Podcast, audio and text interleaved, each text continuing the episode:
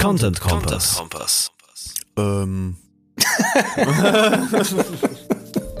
Content Kompass. Das ist, ich, so, so was nochmal noch mal aufnehmen, da tue ich mich schwer, ehrlich gesagt. ähm. Wir zwei, der Olaf und ich, der Gidon, wir machen heute was ganz Besonderes. Wir nehmen die Folge über Sales Funnels und die Customer Journey einfach nochmal auf. Wegen technischer Probleme. Yeah. Voll cool. Das ist schön. Der Olaf und ich verstehen uns so gut. Wir, wir, wir, wir sprechen wir nochmal drüber. Ist doch kein Problem. Herzlich willkommen zu Content Kompass Kompakt. Content Kompass Kompakt mit dem Thema, was ist der Unterschied zwischen einem Sales Funnel und einer Customer Journey?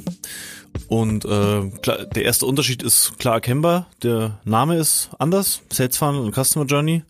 Aber äh, irgendwie geht's mir noch, nicht so ganz in meinen Kopf rein, Olaf. Ich muss mich jetzt blöd stellen, du hast es mir schon erklärt.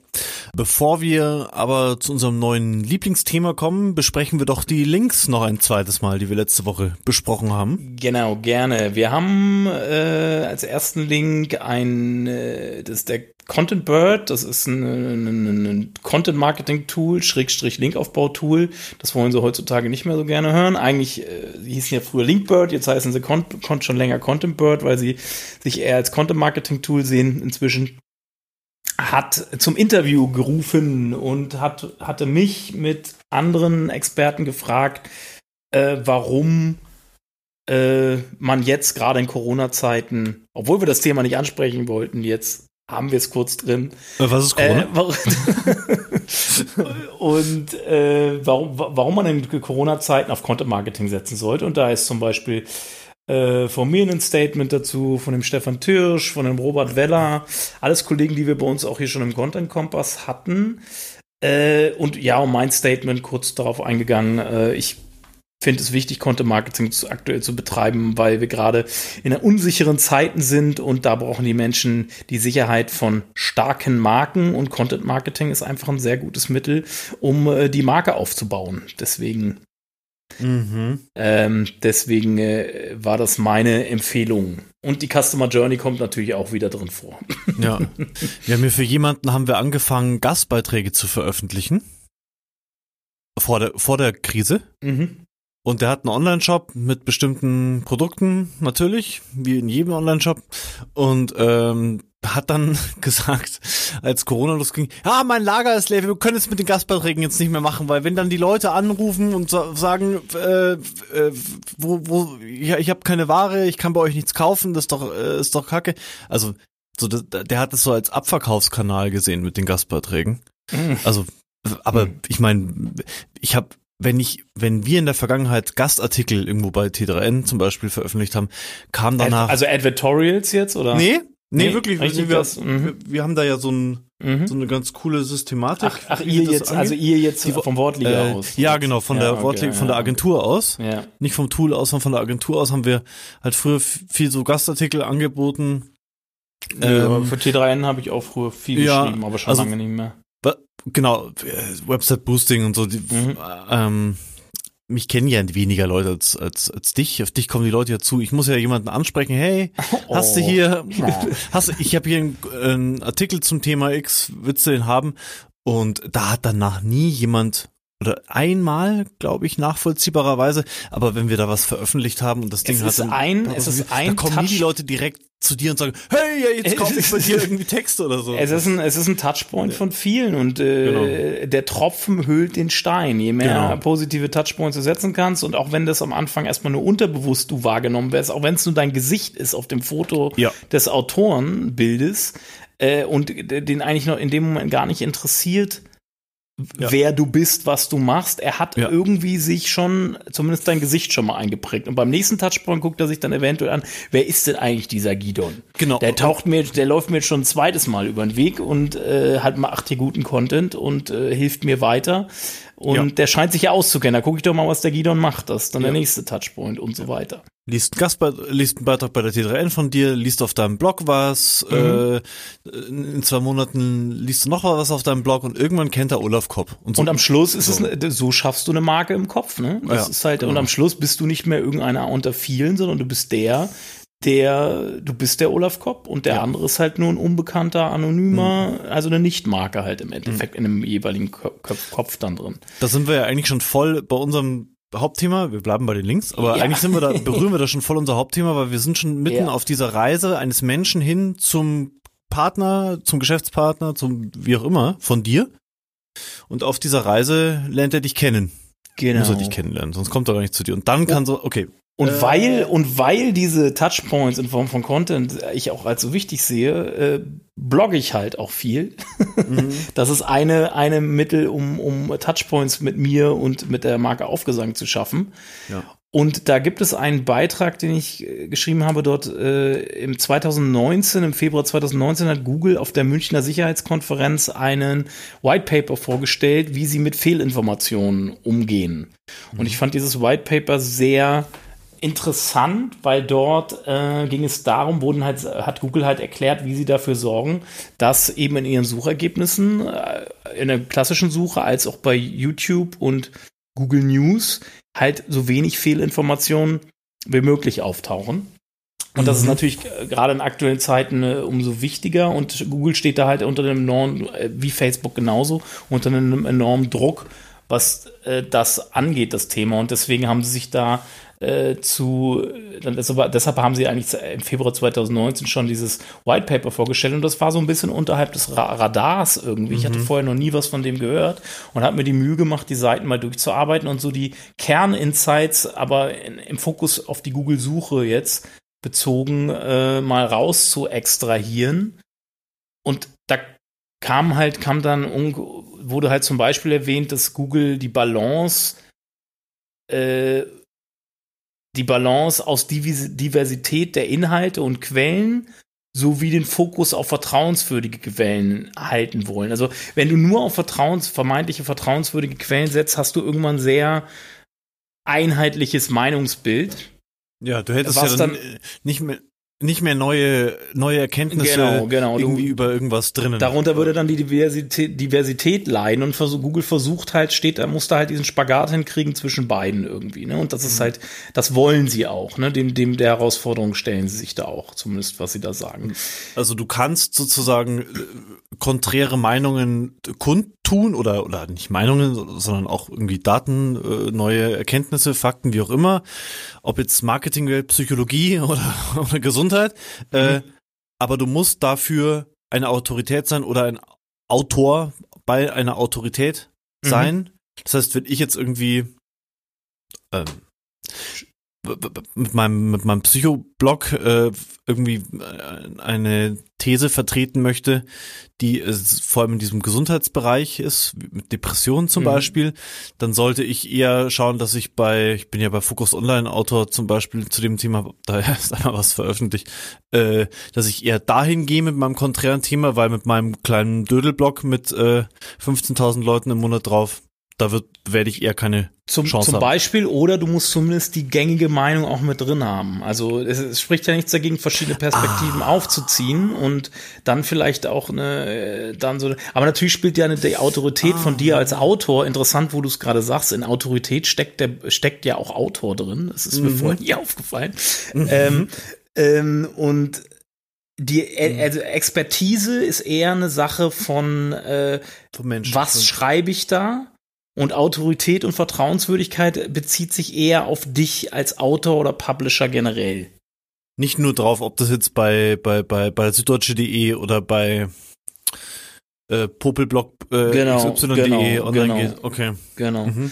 Ähm, Der Popelblog und dieser XY, da geht's nur um Popel. Und, äh, Schneiden wir raus.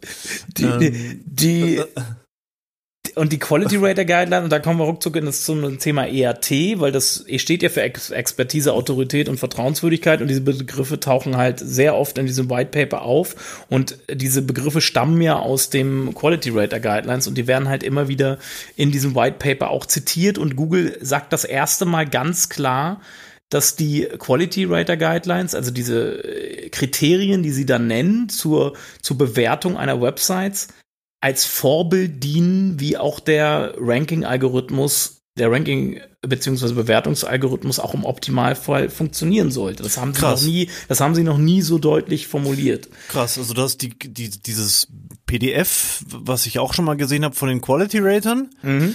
Und der im Optimalfall sagt Google soll das PD, äh, soll der Algorithmus irgendwann diese, so nach diesen Kriterien ähnlich, ähnlich funktionieren, genau. Und das haben sie ja. noch nie so eindeutig gesagt. Sie haben zwar öfters schon gesagt, guckt mal, guckt, ihr solltet euch die Quality Rater Guidelines angucken etc. Aber sie haben nie, aber sie haben nie die Brücke zugeschlagen, ganz ja. klar zu ihren Ranking-Algorithmen.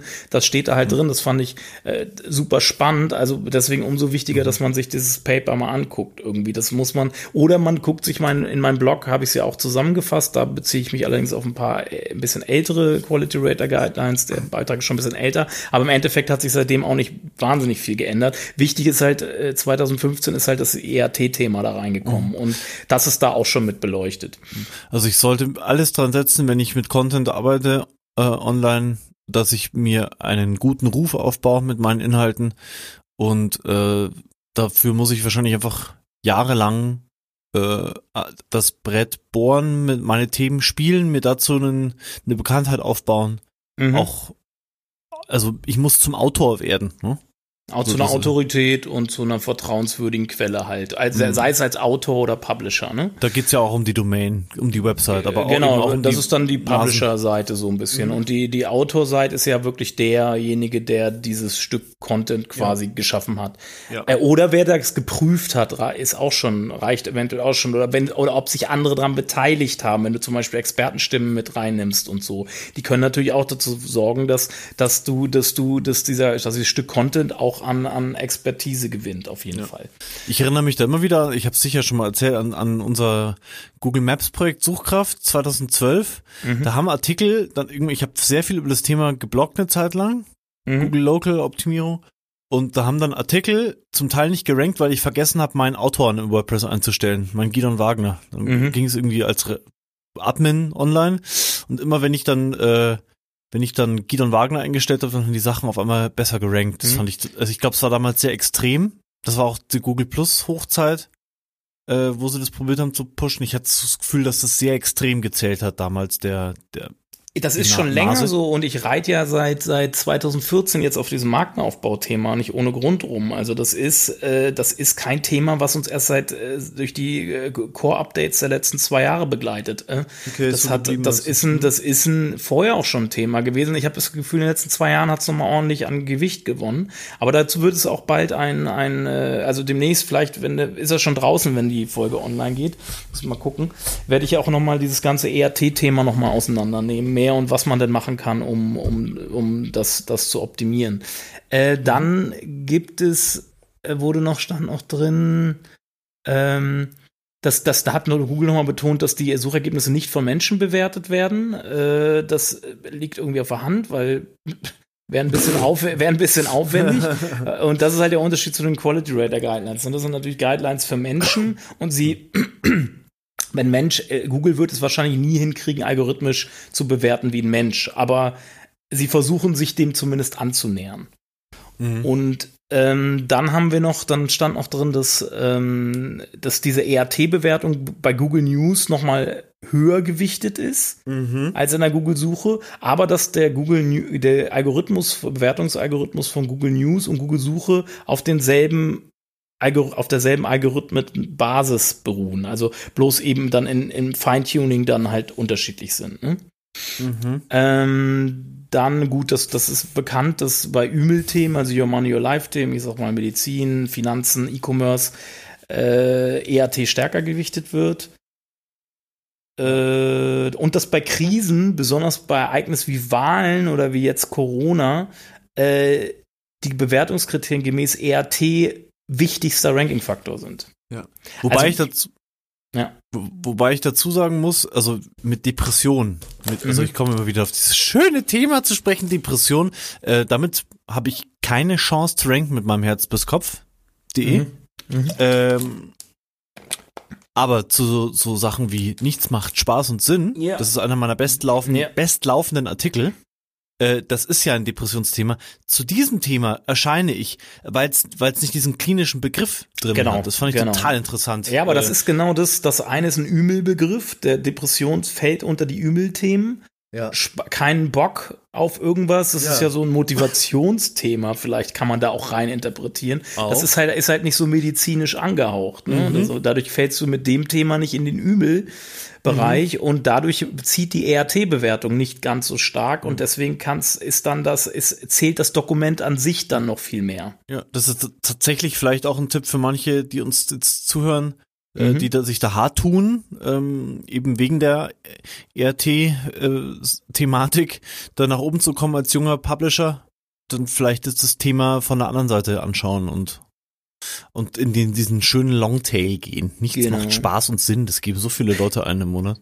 Unglaublich. Le letzter Punkt war die, dass Google mit Fact-Checkern arbeitet, gerade im News-Bereich. Äh, das viel kann man sich auch ein Bild von machen, wenn man den, es gibt einen, äh, wie hieß er denn jetzt mal, letztes Mal ja auch schon bei der ersten Aufnahme, Fact-Check Explorer heißt der, glaube Ah, ich, ne? ja. Und dass man da halt einen Begriff eingibt, äh, da einen Begriff eingibt und dann sieht man halt, werden Dinge, Falschmeldungen halt richtig gestellt von Organisationen wie zum Beispiel korrektiv.org in Deutschland jetzt. Und äh, weltweit arbeiten sie dann mit, irgend- mit Faktencheckern zusammen quasi, die dann diese News nochmal durchgehen und dann äh, Kommentare hinterlassen, wo Falschinformationen hinterliegen.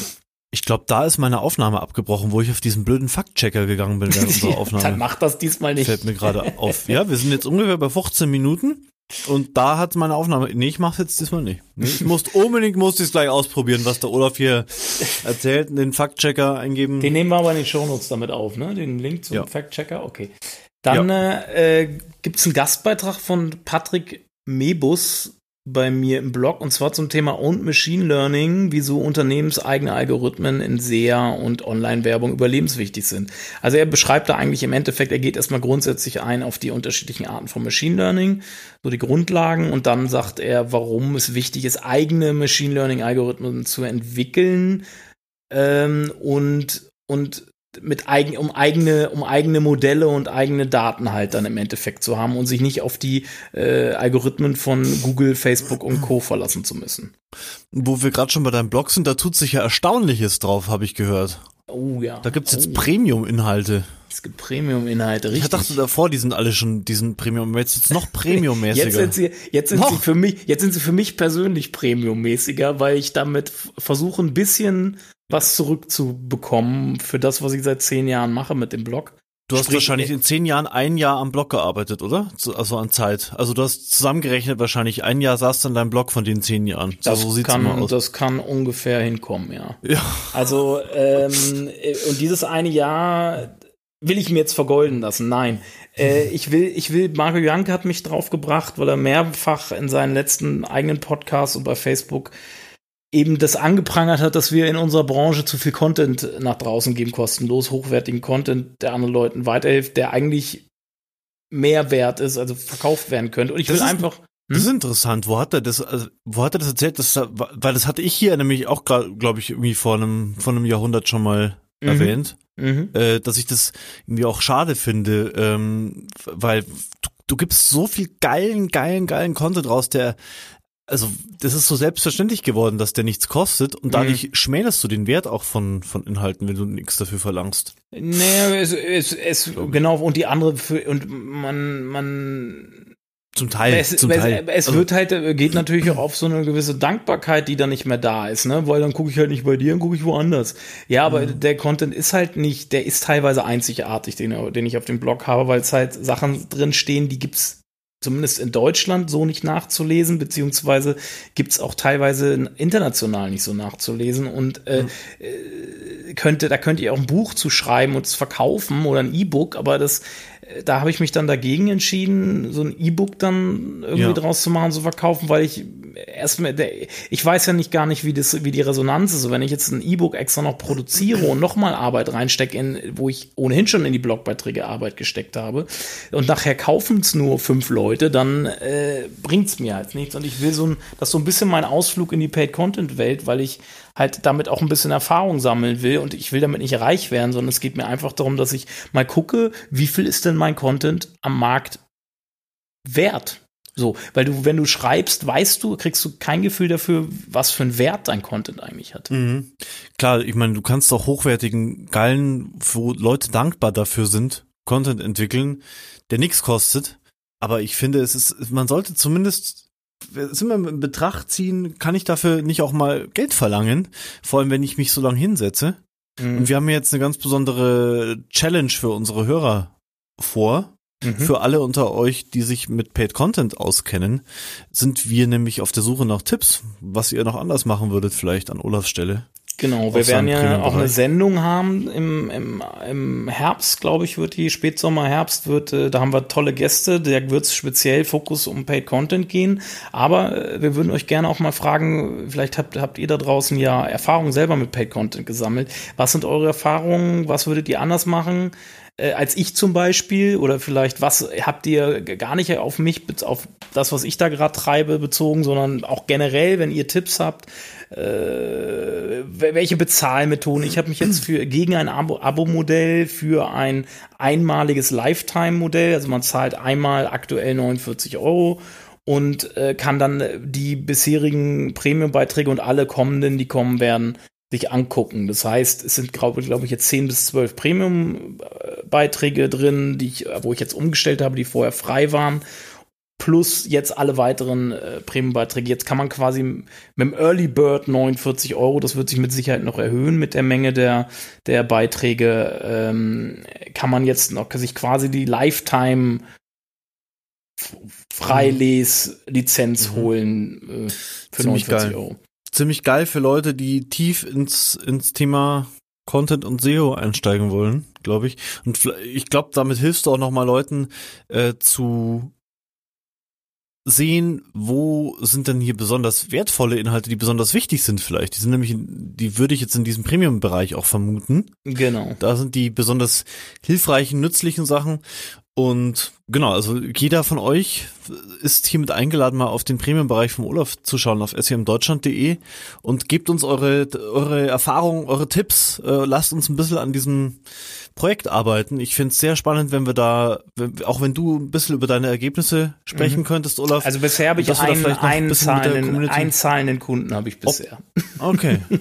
Aber ein zahlender Kunde ist mehr als null. Das ist also, ja, gut, ja. Nee, vor allem, das ist immer, wenn ein Mensch dafür bereit ist zu zahlen, sind auch mehr Menschen dafür bereit zu zahlen. Ja, das ist man muss halt eventuell an der Kommunikation noch arbeiten, aber das sind halt die ersten Gehversuche und ich bin ja so ein Freund von äh, ich, ich äh, agile Projektentwicklung immer, mhm. Äh, weil ohne das Perfekte gibt's eh nicht. Also mhm. Ja. Ich habe ja mal vor schon ein Jahr her, glaube ich, da habe ich immer so Live-Coachings gemacht, habe ich so, ähm, habe ich Texte besprochen und Leute mhm. konnten sich mhm. per Zoom reinschalten und dann am Anfang habe ich, glaube ich, 200 Euro dafür verlangen wollen im Monat. Dann habe ich irgendwann gesagt, äh, dann habe ich irgendwann gesagt, es ist, es ist freiwillig, ob du zahlst. Das mhm. war auch so, so ein Versuch. Und dann, dann, dann habe und irgendwann habe ich dann auch gemacht, das, du kannst den Betrag sogar frei wählen, den mhm, du zahlst. Mhm. Das ist also Crowdfunding-mäßig so ein bisschen. Ja, genau. Ja. Und da waren dann, da waren dann tatsächlich ähm, ein paar Leute dabei, die das kleinste Paket, ich glaube, das waren 50 Euro im, im Monat, mhm. die das gebucht haben und dann bei meinen Coachings dabei waren. Mhm. Da bin ich jetzt auch nicht reich geworden und ich habe es dann irgendwann auch aufgehört, weil es zu viel Zeit war. Ja. Ähm, das äh, vor allen Dingen dieses Abo-Modell ist halt, das setzt sich halt enorm unter Druck, dass du auch immer für Content sorgen musst. Ne? Du musst und, was äh, nachliefern, ja. Und, das, und das, das wollte ich mir nicht geben, den Druck, weil ich will schreiben, wenn ich schreiben will und was zu erzählen habe und nicht, weil ich schreiben muss, weil äh, sonst meine ja. Abonnenten unzufrieden werden. Und ja. das ist halt auch eine Entscheidung dafür gewesen so. Ich finde tatsächlich auch dieses Buchthema cool. Also das könntest du dir vielleicht ein, ein Live-Tipp von mir. Also das funktioniert beim auf meinem Blog ja ganz mhm. ganz okay. Also da ich mache ja zwei bis 300 Euro Umsatz im Monat. Hm, das ist für mich so ein Taschengeld. Aber muss man überlegen, 15.000 Besucher im Monat. Haben die, haben die Leute, ähm, ähm, glaubst du, dass das Empfinden dann äh, wertiger ist? Also dass, die, dass der Wert höher geschätzt wird, wenn du das in dem E-Book zusammenführst? Äh, ich habe es nicht in einem E-Book zusammengeführt, ähm, sondern ich habe äh, Interviews geführt mit Leuten zum Thema Selbstbewusstsein, mit, mit, mit Trainern, mit ähm, hm, das Buch mit hast du mir auch Autoren. geschickt. Ja, ja genau. Und äh, das hatte ich zuerst mit einem anders Print rausgebracht und jetzt habe ich selbst äh, digital bei mir veröffentlicht. Mhm. Und ähm, ist ja dann ein E-Book. Ist ein E-Book, genau. Mhm. Äh, was du ja auch machen kannst, ist deine Blogbeiträge der letzten, mhm. de, deine Top-Blogbeiträge der letzten zehn Jahre mhm. nehmen und zu einem Buch zusammenfassen. Mhm. Das ist, glaube ich, ein cooler Mehrwert für deine Besucher, weil du kannst dir dann diese Blogartikel nochmal schön aufbereiten und ein bisschen komprimieren, vielleicht ein paar ähm, ein paar coole Listen noch dazu machen oder ein paar schöne Zusammenfassungen und dann habe ich zu einem bestimmten Thema habe ich dann eine geile Sammlung äh, komprimiert da, das ist extrem viel wert, weil ich müsste mir doch erstmal deine äh, 500 Blogartikel sichten und dann schauen, was hat er alles zu dem Thema mm, geschrieben. Ja, aber wenn, wenn ich die im Premium-Content-Teil, im, im Premium-Content-Bereich, den wir ja auch verlinken werden in den Show Notes oder, ja, ja. einen Link in Show Notes ja. gibt, äh, dort, dort sind sie ja auch gesammelt, ne? Also. Genau. Ja, ein Buch ist natürlich nochmal so ein schönes Format, das kann ich nochmal schön layouten und mm. wie gesagt, du kannst dich da halt noch ein bisschen spielen in so einem Buch. Du kannst halt, du kannst halt äh, auch mal, keine Ahnung, einen roten Faden sich durchziehen lassen durch die verschiedenen Kapitel. Mm. Also ich, ich könnte es mir auch gut vorstellen bei dir, aber der Premium-Bereich ist doch super, vor allem für deine Zielgruppe. Das sind ja alles selbst Profis, deine Zielgruppe. Also du hast immer gesagt, du, du sprichst selbst eigentlich Multiplikatoren an, die selbst mhm. irgendwo mhm. Ähm, tief drin sind im Thema und vielleicht haben die gar keine Bock, sich zu dem Thema ein Buch durchzulesen. Ich würde tatsächlich auch viel Befragungen mal machen. Also wir machen bei uns im, im Tool, haben wir jetzt auch erst wieder eine Befragung gemacht. Äh, woher kennst du das Tool und für, was benutzt du es? Machen wir ja, also Hotjar nutzen wir, nutze ich ja schon ja. seit zwei Jahren auf der Website. Da stelle ich halt andere Fragen, jetzt nicht bezogen auf den Paid-Content-Bereich, sondern eher bezüglich der Agentur halt stelle ich da Fragen. Wo kommt, wo hast du uns kennengelernt? Woher kennst du uns? Äh, ja, genau. War, was fragt ja, welche Themen interessieren dich, frage ich teilweise ab, ähm, sowas. Man könnte ja auch mal, keine Ahnung, was interessiert dich am Thema ERT besonders? Mhm. Und also, weil ich habe auch schon so Fachbücher gesehen, die dann irgendwie 200 Euro gekostet haben.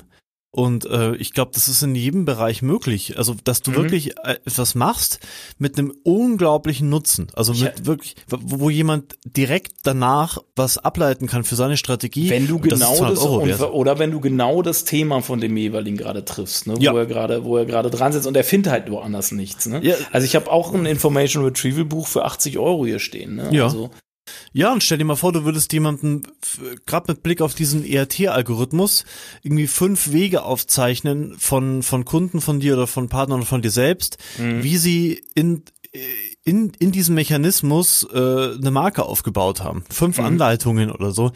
Und dann kann, die für jeden passen oder mhm. die für eine ganz bestimmte Branche passen. Da mhm. würde ich, das würde ich sofort 200 Euro dafür ausgeben, wenn ich dann mhm. dafür irgendwie ein Konzept für meinen Blog da hab. Voll geil. Und dann letzter Link. Äh, ich lege auf jeden Freitag. Ich habe die meine DJ-Lust wieder entdeckt und jeden Freitag, DJ Oleg. jeden, Oleg. jeden Freitag um 20 Uhr gibt es äh, schwarze Musik, sprich äh, Hip Hop, Funk, Soul, Disco auf Twitch TV slash DJ Oleg, Link in den Show Notes. Ich würde mich freuen, wenn ich den einen oder anderen von euch da als Zuhörer, Zuschauer und Zuhörer gewinnen kann. Das sind ja richtige Underground-Veranstaltungen. Du bist ja auf Twitch gewechselt, weil YouTube immer die Videos sperrt wegen äh, der Facebook, Facebook, äh, ja. Ah, Facebook, Facebook ja. wegen der urheberrechtlich geschützten Sachen, die du da. Die schalten DJ. die stumm, die schalten die stumm, beziehungsweise brechen dann den Stream irgendwann ab. Und genauso bei Instagram und bei Twitch geht es halt noch. Ähm, das ist, naja, und das ist, da ist so meine andere Leidenschaft und die habe ich wieder für mich entdeckt in der Corona-Zeit. Und äh, ja, wer Bock hat, 20 bis 22 Uhr auf jeden Freitag. Ich habe letztens mit einer Freundin äh, gewhatsappt und haben uns dann verabredet zu einem Auftritt von dir und haben dann da okay. äh, haben uns dann eigentlich unterhalten und haben dann gar nicht, ehrlich gesagt, so viel also wir haben es dann im Hintergrund laufen lassen. Es war extrem äh, angenehm, entspannend, dein, dein mhm. Mix. War mhm. ziemlich geil und war echt ein, war ein cooles Erlebnis. Äh, ja, ist für mich auch jeden Freitag ein Erlebnis. Ja. Mit der Technik vor allen Dingen. Jetzt habe ich die Soundprobleme auch im Griff. Was auch ein cooles Erlebnis ist, ist ein Fachbuch zu veröffentlichen, zum Beispiel. Und äh, da habe ich, ich mache ja so einen mini äh, eigenen Podcast mit der Wortliga, äh, die Sprachstunde, und da hatte ich den äh, Christian Deutsch zu Gast, der ursprünglich bei der Wirtschaftswoche, war, glaube ich, Journalist äh, im Verlag, war dann freier Journalist und ist dann irgendwie mit dieser Zielgruppe Berater zusammengetroffen. Damals schon. Und hat gemerkt, diese Leute haben unglaublich viel zu erzählen. Und einer hat dann gesagt, er, er würde gerne ein Buch veröffentlichen. Und dann hat er sich darauf mit der Zeit darauf spezialisiert, äh, für so auch für die Leute wie dich, Olaf, du wärst auch mhm. Zielgruppe. Ich, schrei ich schreibe ja, ich schreibe, habe hab ich letztes Mal auch schon gesagt. Du schreibst ich, ich, ich sitze gerade an einem Buch, ja. Und äh, manchmal hat man ja viel zu oder oft hat man viel zu viel Wissen im Kopf. Ich zumindest, also bei Sachen, wo ich meine, mich auszukennen und weiß gar nicht, wo ich anfangen soll zu erzählen. Und der hat so eine Systematik entwickelt, die äh, Wissenslandkarte nennt er das. Das ist dann, soweit ich das verstanden habe, am Ende fast wie so eine Infografik und der, der holt, oder nicht wie eine Infografik, aber so ein Modell, wo er das Wissen aus dir rausholt und sozusagen dann neue äh, sichtbar, sichtbar macht, für was könnte denn, für wen könnte dieses Wissen denn interessant sein? Also der arbeitet dann mit dir eine Leitfrage aus, eine Zielgruppe für dein Buch oder auch für, für Fachartikel. Und der hat in meinem Podcast, hat er 50 Minuten lang erzählt, wie man Fachartikel aufbaut und Fachbücher. Also ja, letztendlich, also Fachtexte. Also eigentlich äh, eine ziemlich genaue Anleitung auch drin, wie er so ein Inhaltsverzeichnis aufbaut, wie er zu den Kernthemen kommt. Also extrem spannend. Ich müsste es mir selbst eigentlich nochmal anhören, weil, weil ich selbst immer beim Aufnehmen und Schneiden nicht so viel äh, mir merke, sondern so auf, viel auf die Technik schaue. Also ähm, unglaublich ähm, gehaltvolle Sendung zum Thema, wie schreibe ich Fachtexte und wie, wie bringe ich auch die Info auf den Punkt, die meine Zielgruppe wirklich interessiert der Sprachstunde mein Link-Tipp. Und, ich schaue es ähm, mir an. Geilo. Und ich habe hier noch stehen, arbeiten, konzentriert arbeiten ist der Shit. Ähm, ja, so kleine Weisheit, die irgendwie auch jeder schon mal gehört hat, so wie toll das ist, sich zu konzentrieren, dann schafft man viel mehr. Multitasking ist äh, furchtbar. Ich weiß nicht, wie es dir da geht, Olaf, aber ich, wenn, wenn ich anfange, Multi zu tasken, dann fun funktioniert bei mir gar nichts mehr. Und ich habe rausgefunden, dass das eigentlich Schlimme ist, das Wechseln von Themen. Also ich mhm. beschäftige mich mit einem Content Kompass, dann ruft jemand an, also im Schneiden, dann ruft jemand an, dann muss ich mich daran denken und dann, um wieder in den Content Kompass Schnitt reinzukommen, brauche ich unglaublich viel Energie und Zeit. Ja. Definitiv. Ich bin leider auch so ein ähm, Opfer, Opfer vom Multitasking und ich weiß auch nicht, das ist, glaube ich, diese unruhige Geist-Thematik, äh, dass man äh, sich nie, gar nicht mehr länger auf was fokussieren kann oder dass einem das ganz schwer fällt, weil es halt so ein Überangebot an Informationen und Möglichkeiten gibt, sich abzulenken. Ja. Und dass man, das aber, glaube ich, das aus Effizienzgründen das das Blödeste, was man machen kann. Also dieses, dieses ständige ja. Switchen, weil, wie du sagst, es ist halt, du musst jedes Mal das Auto neu anschieben und wenn man weiß, mhm. physisches Gesetz, äh, wenn man ein Auto anschiebt, dann sind die ersten Zentimeter die schwierigsten. Mhm. Und so, so ist das halt mit jedem neuen Task, den ich beginne quasi. Ja. Und wir schaffen es jetzt gerade intern, also ich schaffe es jetzt gerade bei uns intern, dass ich mich immer besser aufs, wirklich aufs, aufs Content Marketing von Wortliga.de konzentriere und äh, stehe morgens auf und setze mich hin und fange einen Artikel an oder spreche mit einem Gastautoren und setze mich direkt an das Thema, weil ich den Support jetzt äh, nicht mehr selbst mache, sondern macht jetzt der macht jetzt bei uns ähm, jemand anders. Der David macht das jetzt auch übergangsmäßig, wird dann irgendwann auch wieder jemand anders machen. Aber das war eine halbe Stunde am Tag und diese halbe Stunde, die ich mich zuallererst dran gesetzt habe und die die neuen Kündigungen und die Nachfragen von Nutzern durchgegangen bin, die haben mir unglaublich viel Zeit und Energie genommen für meine Kernaufgabe bei uns, mich um den Blog zu kümmern. So, das kann ich einfach am besten, oder ja, auch also Marketing machen für uns. Das, da bin ich einfach am besten aufgehoben. Auch kreativ arbeiten. Und äh, das funktioniert jetzt viel, viel besser, seitdem ich mich morgens einfach zuerst da dran setze. Das ist faszinierend. Das ist unglaublich. Ja. Wegen dieser halben Stunde, die fehlt. Ich glaube, jeder muss, und dann gibt's ja noch innerhalb diese, des Tages halt natürlich diese, diese Tageszeiten, die jeder ganz individuell für sich entdecken muss, wo er halt am effektivsten ist. Ne? Das ist, gibt's ja auch so eine These ja. zumindest, dass, dass jeder unterschiedliche da tickt irgendwie. Ja. Ja. Da macht jeder jeden Tag so eine kleine Reise durch seine verschiedenen Tasks und auf dem Weg zum Feierabend äh, bleibt er dann an verschiedenen Sachen hängen und ist da unterschiedlich effizient. Und bei den wichtigsten Sachen sollte man irgendwie halt besonders viel Konzentration drauf legen können, ne? Ja. Äh, jetzt habe ich probiert, den Bogen zur Customer Journey zu kriegen. Kommen wir zum Haupt, Hauptthema, Hauptthema, Hauptthema, Hauptthema. Wir brauchen diesen von Marco Young, diesen Hauptthema-Teaser. Hauptthema. Hauptthema, Hauptthema. Tiki, tiki. Äh, Olaf, äh, Customer Journey. Äh, ja. Mit einem Sales Funnel ähm, kann ich ja eigentlich, habe ich vorhin noch mal drüber nachgedacht, gar nicht so richtig Content bauen, ne? Deswegen habt ihr euch bei der bei Aufgesang auch dazu entschieden, viel mit der Customer Journey zu arbeiten, weil diese für Content auch ein tolles Modell ist. Ja, für alles, also die Customer Journey, wie der Name schon, also ein Sales Funnel, wie, also erstmal Unterschied. Vielleicht ja. fangen wir an. Also die ja. Customer, die Customer Journey ist ja ein sehr nutzerzentrierter Ansatz. Da steckt das Wort Customer drin, also Kunden, Kunde, also Kundenreise. Und da sieht man schon eine sehr nutzerzentrierte Perspektive auf das Thema, obwohl Customer Journey eigentlich nicht der optimale Begriff ist. Users hm. Journey wäre besser. Du da gibt's ja, es, es gibt ja, weil, weil es eben nicht nur um bestehende Kunden geht, sondern vor allen Dingen eben auch noch Nicht-Kunden geht und auch, auch eventuell um andere Leute geht, die gar keine potenziellen Kunden sind. Deswegen, man kann ja auch eine Employee Journey zum Beispiel draus machen. Das, das, das ist dann die, wenn man Mitarbeiter sucht. Das kann man ja anwenden auf das Modell, kann man auf hm. verschiedene Szenarien halt anwenden. Man könnte ja auch kurz auf Deutsch sagen, der Weg des Menschen zu mir als Kunde oder zu mir Zum, als Fan oder ja. Der Weg vom, vom, vom Nicht-Kunden zum Kunden oder vom, ja. oder wie baue ich, oder der, eigentlich der Weg zum vom Markenaufbau, weil im Endeffekt funktioniert, kannst du auch sowohl, du kannst mit der Customer Journey Performance als auch Branding halt zusammen ja. abbilden irgendwie, weil wir haben ja vorhin schon angesprochen, Branding ist nichts anderes als eine Aneinanderreihung von positiven Touchpoints, die irgendwann dafür zu führen, dass ich irgendwann eine Marke bei wem im Kopf bin. Ne? Ja, oder du, du könntest ja auch sagen, also ich, das so auf Deutsch, weil ich finde, da wird manches manchmal noch klarer, der Weg vom Studenten zum äh, industriellen Großkunden. So, ja, weißt du, also genau. jemand ist Student. Das war, ja das, Beisp das war ja das Beispiel, was ich letztes Mal auch genannt hatte mit dem, mit dem Glossar, was wir machen, wo ich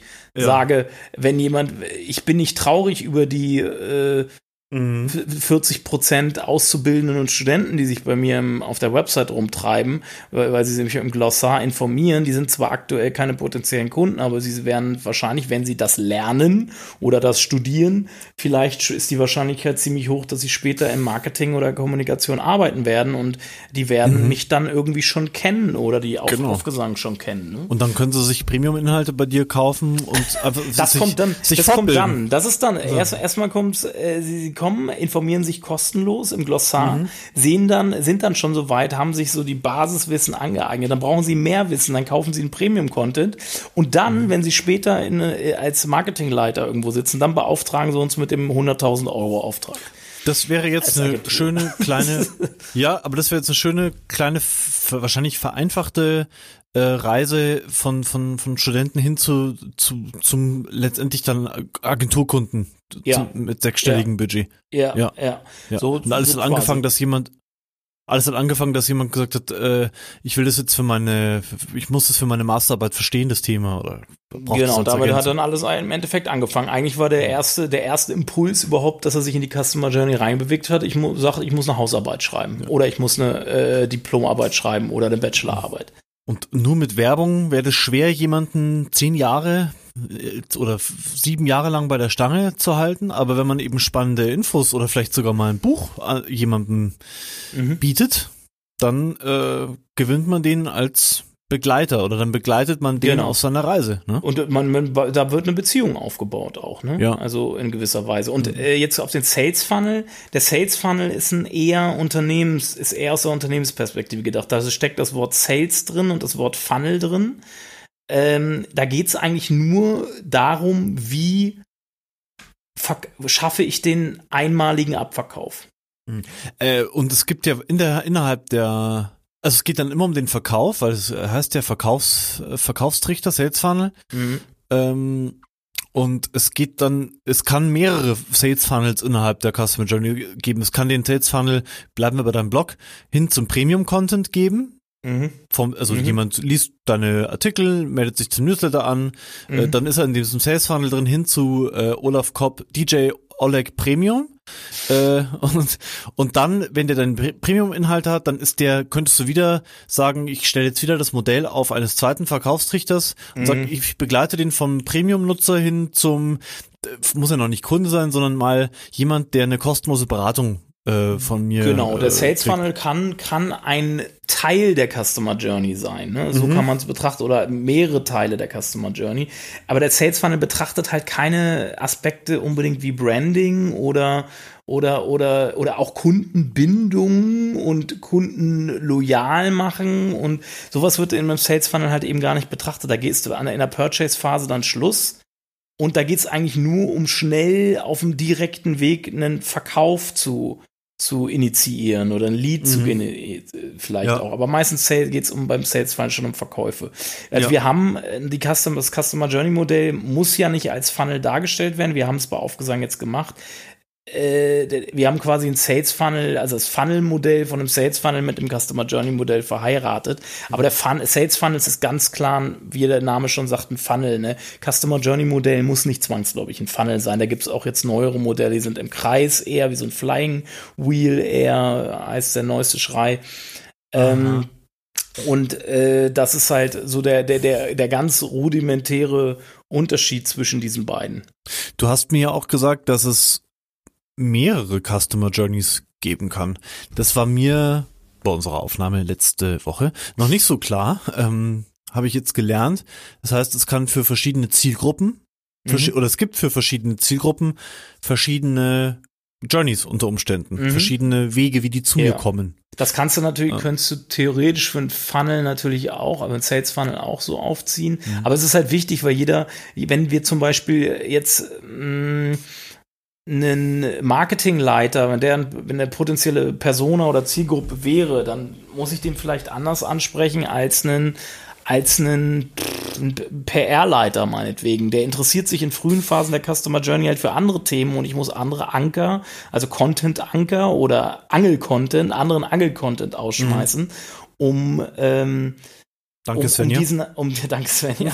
um die, um die, äh, um das, die halt zu erreichen in frühen. Und oft ist es so, dass dann die Customer Journeys bei, auf Produktebene dann doch wieder zusammenlaufen, aber um sie früh abzufangen in der Customer Journey, brauche ich eigene Customer Journeys hier Zielgruppe. Mhm. Mhm. Und mit der Customer Journey zu arbeiten, ist, finde ich, auch einfach nochmal ein, äh, also viele Modelle gehen, finde ich, bisschen am, am Menschen vorbei. Da stellt mhm. man als Unternehmen so ein Modell auf und äh, vielleicht ist der Sales Funnel auch sowas, ja.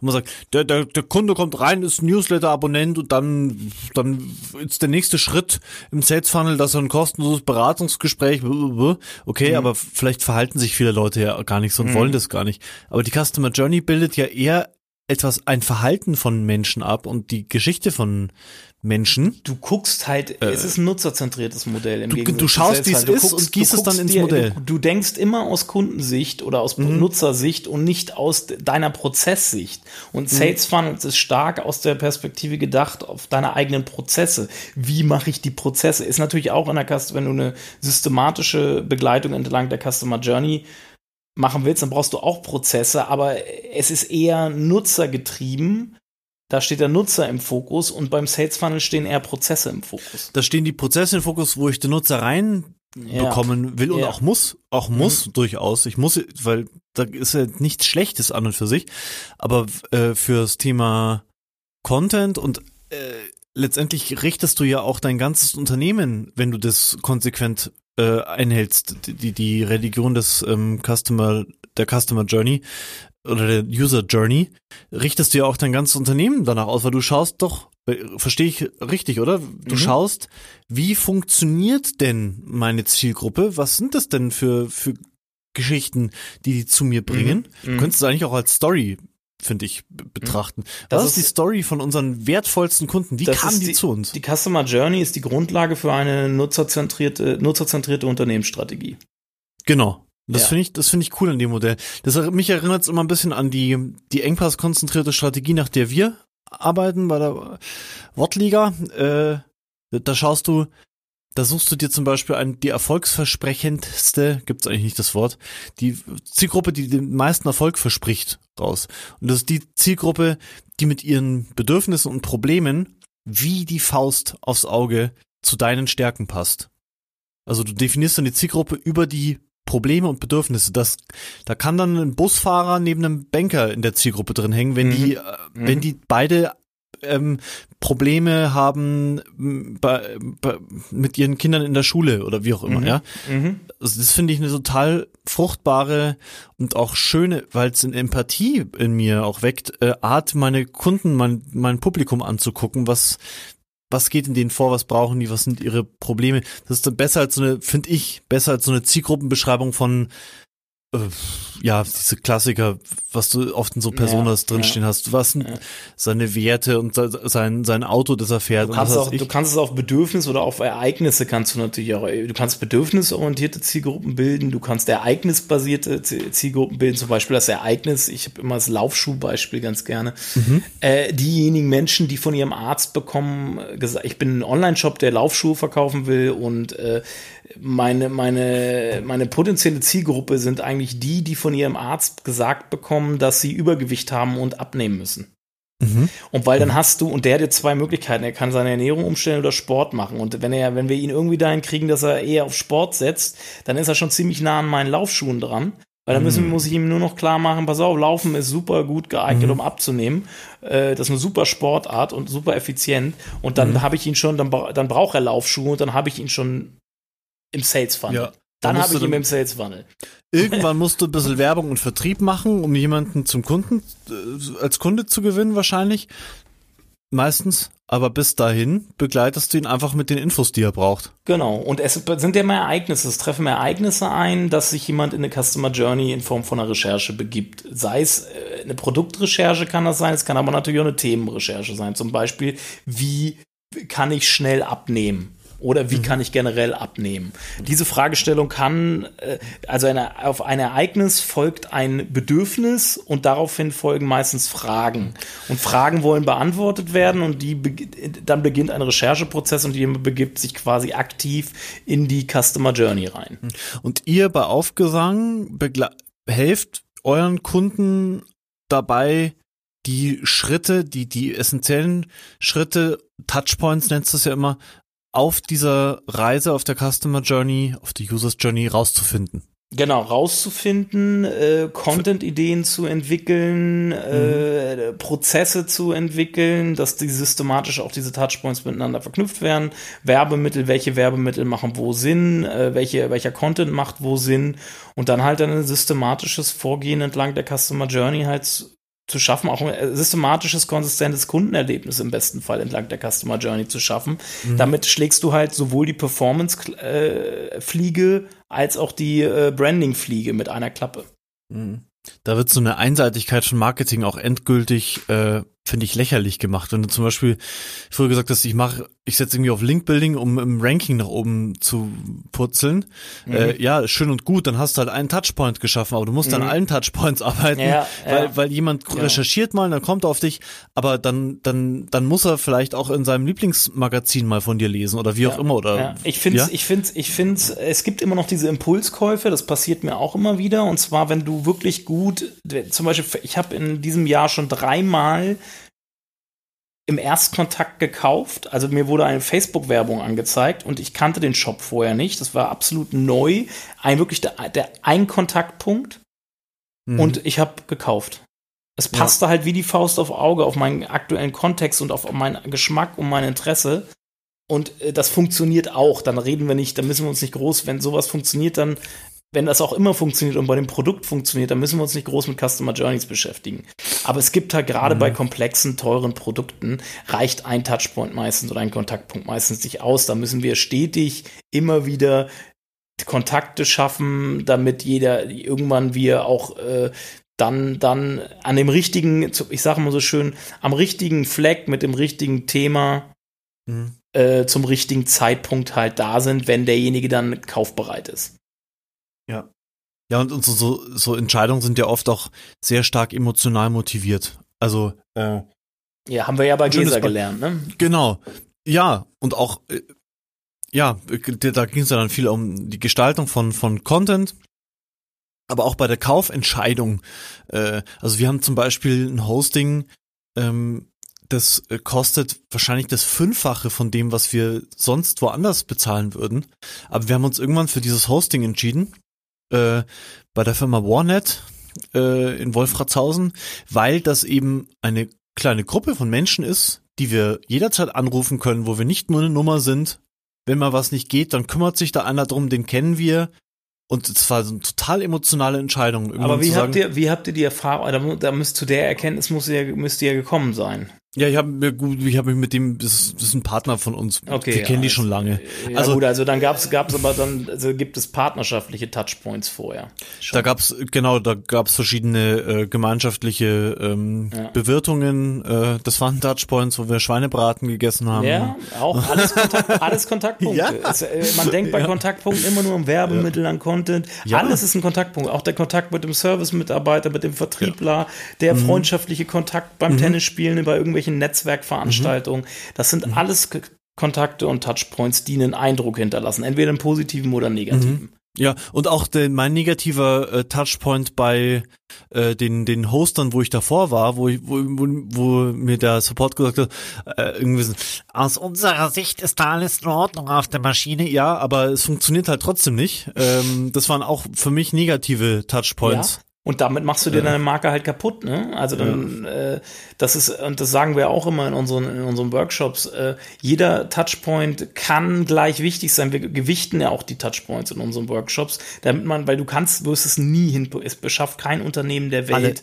Alle alle, Touchpoint. alle Touchpoint herausragend zu gestalten. Wichtig ist, dass man Und herauszufinden, die, um die wichtig wichtig ist die richtigen effektiven, also die kritischen erfolgskritischen Touchpoints zu identifizieren, um da möglichst viel Fokus drauf zu legen, dass das richtig gut ist. So so Touchpoints können doch dann aber auch die Frau oder der der Ehemann, der der mich berät sein oder? So, äh, so, keine Ahnung. Wenn das ein morgens, Familienunternehmen morgens, ist, ja. Nee, oder morgens beim Anziehen irgendwie so, wolltest du nicht nochmal hier äh, nachfragen, was da, so, so, also so aus dem persönlichen Umfeld Influencer, die, die du dann nicht, Kann, nicht Ja, klar, auch Kontaktpunkte, klar. Alles, mhm. alles Kontaktpunkte, die, ah, ah. die, die ich auf dem Weg hin zu einer Entscheidung halt durchlaufe, ne? Also, das Leben ist eine Ansammlung von Kontaktpunkten, Kontaktpunkten und Sales Funnels. Sales Funnels vielleicht nicht, aber Kontaktpunkte und Kontaktpunkt. und und äh, wenn du möglichst viele Kontaktpunkte in dieser Kette besetzt kriegst und mit deinen Informationen versehen kannst und mit deiner Marke, dann ist die Chance groß, dass das dein Kunde wird und auch äh, auf Jahre ein treuer Kunde bleibt. Ich müsste mal mit so Storytellern wie Uwe Walter, den wir ja auch schon mal hier hatten, äh, mal reden, wie der das sieht, weil für mich klingt es, es kommt mir jetzt nach der, bei der zweiten Aufnahme zu dem Thema, das ist so, so eine schöne Geschichte, die ich da auch herausarbeiten kann, wie ein Kunde zu mir. Eigentlich ist es die, die Customer Journey ist auch, könnte man auch als, als Geschichte wie jemand bei mir Kunde wird, äh, ja, bezeichnen. Das, das, ist eine geil. Geschichte, das ist eine Reise, sagt mir auch immer. Äh, Die Heldenreise Reise, bei der. Heldenreise ja. gibt's ja auch beim Storytelling. Es ist eine Reise im Endeffekt. Ne? Hey, das passt voll gut zusammen. Wir müssten den Uwe nochmal fragen, weil eigentlich, du hast ja bei der Heldenreise auch so, so Momente, wo der, der Protagonist Foxy, aus! wo, der, wo der Protagonist, wo der Protagonist vor ein Problem gestellt ist, wo er zögert, wo er aufbricht. Du hast ja diese Punkte. Wahrscheinlich könntest du das wirklich auch ein bisschen auf die Customer Journey münzen, beziehungsweise ähnlich behandelndes Modell, dass du sagst, okay, am Anfang kommt der Kunde mit einem Problem in Kontakt. Irgendwie der Support vom Hosting sagt, äh, aus unserer Sicht funktioniert ja alles, aber die Website funktioniert trotzdem nicht. Äh, dann mache ich dazu meinen Blogartikel zum Beispiel zu diesem Thema. Was mache ich eigentlich, wenn mein Hoster-Support ähm, ja. mir nicht weiterhelfen kann? So, so, also ich kann richtig diese Geschichte von so einem Voll. Notleidenden nachempfinden im, im Hosting-Bereich und den dann mit meinen Inhalten zu mir begleiten. Genau. Ja. Mhm. Äh, was, was ist für dich wichtiger jetzt, Customer Journey oder Sales Funnel ausarbeiten, wenn ich ganz am Anfang stehe mit, mit echtem Marketing? mit Content? Ich bin kein Freund von Sales Funnel, muss ich sagen. Das ist mir zu ein eingegrenztes Modell, was nicht nachhaltig ist. Und äh, da muss ich immer wieder um, also ich, ich höre einfach beim Purchase auf. Mir geht's halt nur um Verkauf. Darauf, im Marketing geht's aber nicht nur um Verkauf. Mhm. Äh, das ist dann ein reines Vertriebsthema dann in dem Moment. Ähm, das ist mir zu kurz gedacht. Deswegen, ich würde immer mit einer Customer Journey beginnen. Und mhm. weil, ja, weil eine Customer Journey immer, ich würde auch immer nutzerzentriert versuchen zu denken. Und das ist halt im Sales Funnel äh, nicht im Fokus. Ne? Also dann eher denken, okay, wenn jetzt jemand mein kostenloses Tool benutzt, was und Interesse hat, vielleicht äh, die uneingeschränkte Version zu benutzen, was braucht er denn äh, oder was hat er denn für Sorgen, Fragen, die ich beantworten könnte, vielleicht auch über Content, damit er einfach Kunde wird. Dann brauche ich nicht großartig einen Sales Funnel aufstellen, okay, nach fünf Tagen rufen wir nochmal an und dann äh, kriegt er noch fünf E-Mails und einen Gutschein und, und fünf, fünf Rabatte, sondern einfach sozusagen auch hier beim Thema Verkaufen, wenn es dann wirklich ums Verkaufen geht, mehr nutzerzentriert denken und ihn mit, äh, mit Hilfen dahin begleiten, dass er Kunde wird. Oder dass er halt auch genau, nicht weniger Kunde wird. ist halt auch nicht äh, eben nicht so Vertrieb, stark Vertrieb. Der Vertrieb kann, kann zum Zug kommen, wenn jemand reif ist, wenn jemand bereit ist. Wenn ein wenn jemand den Vertrieb wir braucht, wir, kenn, wir kennen's alle, wir kennen es alle, diese Kaltakquise-Anrufe von irgendwelchen Vertrieblern, wo ich einfach nur noch genervt reagiere, weil er halt nicht den Kontext trifft. Er ist nicht am richtigen Ort, zur richtigen Zeit mit dem richtigen Thema. Ja, Kontext passt nicht. Deswegen kriegt er, deshalb sa mhm. sage ich den Leuten ziemlich schnell direkt, äh, sorry, keine Lust, mit ihnen zu ja. Ich so. hatte auch letztens, ähm, habe ich mich bei so einem PR-Service angemeldet und dann habe ich dann den dritten oder vierten Anruf von einer eigentlich ganz netten Kundenberaterin bekommen, jetzt zuletzt auf meiner Mailbox.